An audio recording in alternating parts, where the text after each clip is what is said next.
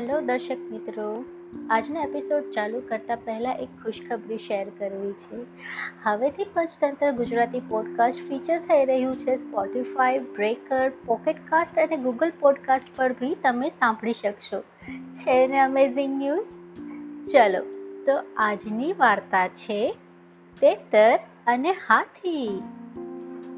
એક જાંબુનું ઝાડ હતું, જેમાં એક તેતરનો પરિવાર રહેતો હતો. એક વખત એક હાથી એ ઝાડ પાસેથી પસાર થઈ રહ્યો હતો. અને એ જે રસ્તેથી પસાર થઈ રહ્યો હતો, એ જાંબુના ઝાડની એક ડાળી એને નડતી હતી. તો એને સામે આજુબાજુ જોયા વગર જ એ ડાળીને ખેંચી કાઢી અને ઝડપથી અલગ કરી દીધી. એ જ ડાળી ઉપર પેલા તેતરનો પરિવારનો માળો હતો. માળાની સાથે રહેલા ઈંડા પણ વિખેરાઈ ગયા અને તેતર માતા પિતા પોતાનો માળો બચાવી શક્યા નહીં. કારણ કે એ હાથી એના કરતાં ઘણો વધુ શક્તિશાળી હતો.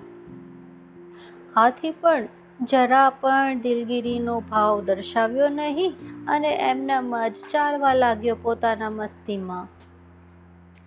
આવી નિરાશાની પરિસ્થિતિમાં પરિવારે શોક મનાવવાનું શરૂ કર્યું.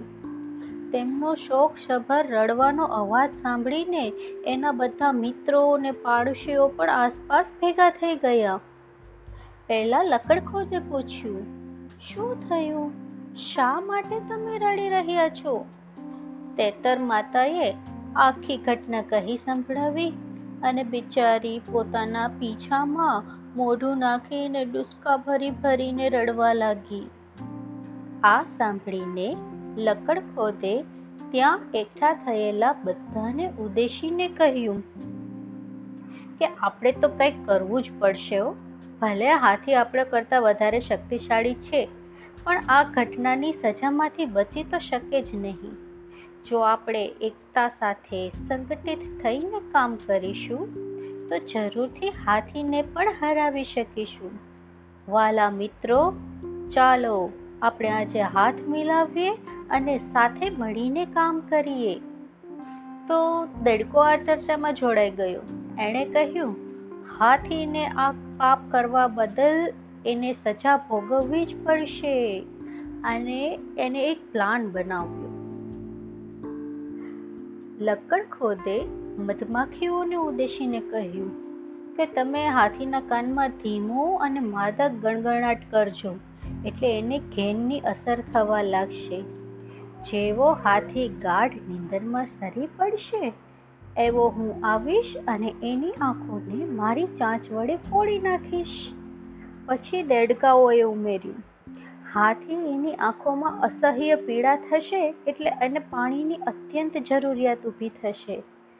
પછી એવું થશે કે આપણે બધા એને પાણી વગરના માત્ર કાદવવાળા લપસણા વિસ્તાર તરફ જ લઈ જઈશું.